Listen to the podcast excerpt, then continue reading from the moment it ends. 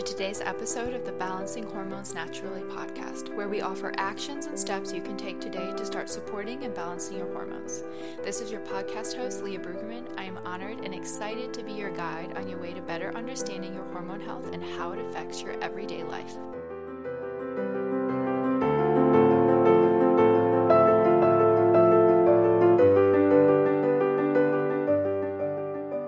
Hey ladies! Since I keep updating you on life, I guess I should tell you that Landon is walking now and he will take a couple steps and then he cheers for himself.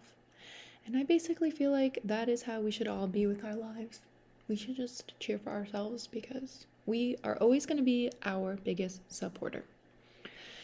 So, I'm sorry, my podcasts are so short, you guys. I don't know. Do you like short podcasts or do I have to work on lengthening them?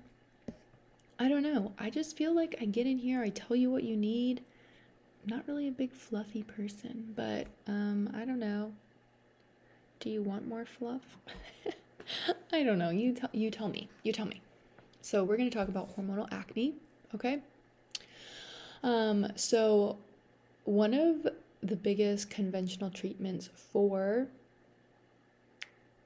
uh, hormonal acne is I'm going to say this wrong spironolactone, spironolactone, something like that. I always write it.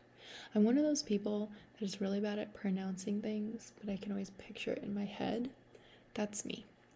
Anyway, basically, it blocks your testosterone receptors and inhibits the body from making androgens, so you will often see an improvement in act and acne. Um, some things though. Um, is that it may also increase your sex hormone binding globulin, which is a good thing, which will bind excess testosterone. So it's for that reason that a lot of doctors prescribe it for acne. But the issue is when you come off it, you know, it never fixed the issue. So the issue is still there. Side effects of it are also headaches, increased blood sugar, frequent urination, fatigue, vomiting, diarrhea, heart palpitations, low electrolytes. I think that's insane that it can increase your blood sugar levels. Okay, so obviously, I'm not promoting that, but I'm just saying that if you've been prescribed that, there is some information on it. Um, but I definitely prefer the more holistic route of getting to the issue of what's going on. So, the first thing is let's track first where are you breaking out on your face? Your forehead, your chin, your cheeks. So, forehead a lot of times can point to your liver, cheeks, um, chin is more hormonal based. And then the next thing I would say is do you notice it around specific times of your cycle? Do does it get really bad around different times of your cycle? So is it like really bad around ovulation or is it really bad before your period? So I hope you're tracking your cycle. if you aren't, you you should be. So the first thing I would do, I know, don't come for me, is quit sugar. I'm so sorry, but it just needs to go. It will help reduce your insulin growth factor. Okay? And it's going to reduce your stress and your cortisol because you're not constantly going to be spiking your blood sugar by eating sugar. So, every time you're spiking your blood sugar, right, that's going to cause your body to produce insulin, okay? And especially like if you are having a lot of um, acne issues and you have PCOS, you very likely, possibly, maybe, maybe um, insulin resistant. So, really, really important to not be spiking that blood sugar. Okay? So, that would be my first thing that I would recommend. Sorry, you can hear everything in this podcast. I apologize. The next thing that I would check is if you're breaking out more so around ovulation, this may have to do with um, histamine intolerance so, something that I love, this isn't going to fix the issue, but it's helpful, is a raw carrot salad before ovulation.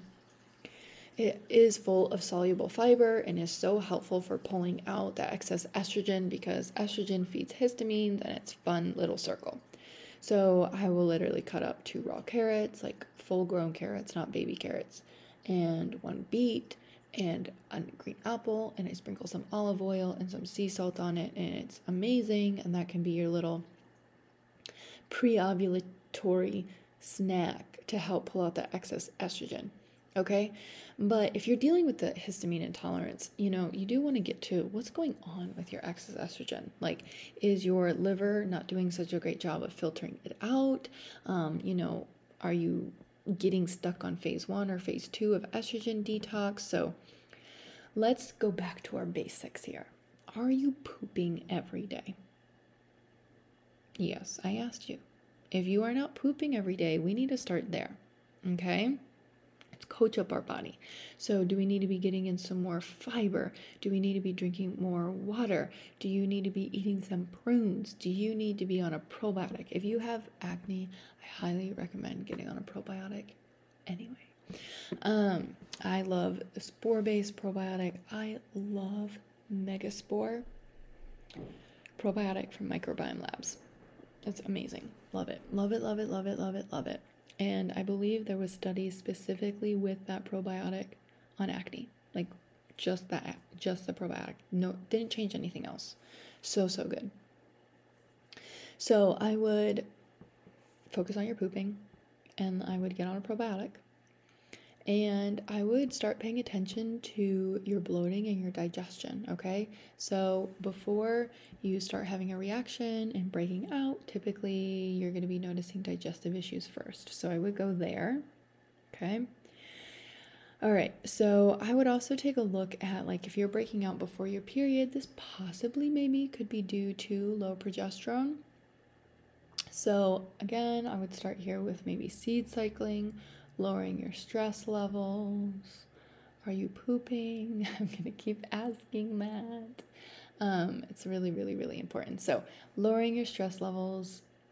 Are you pooping? Seed cycling.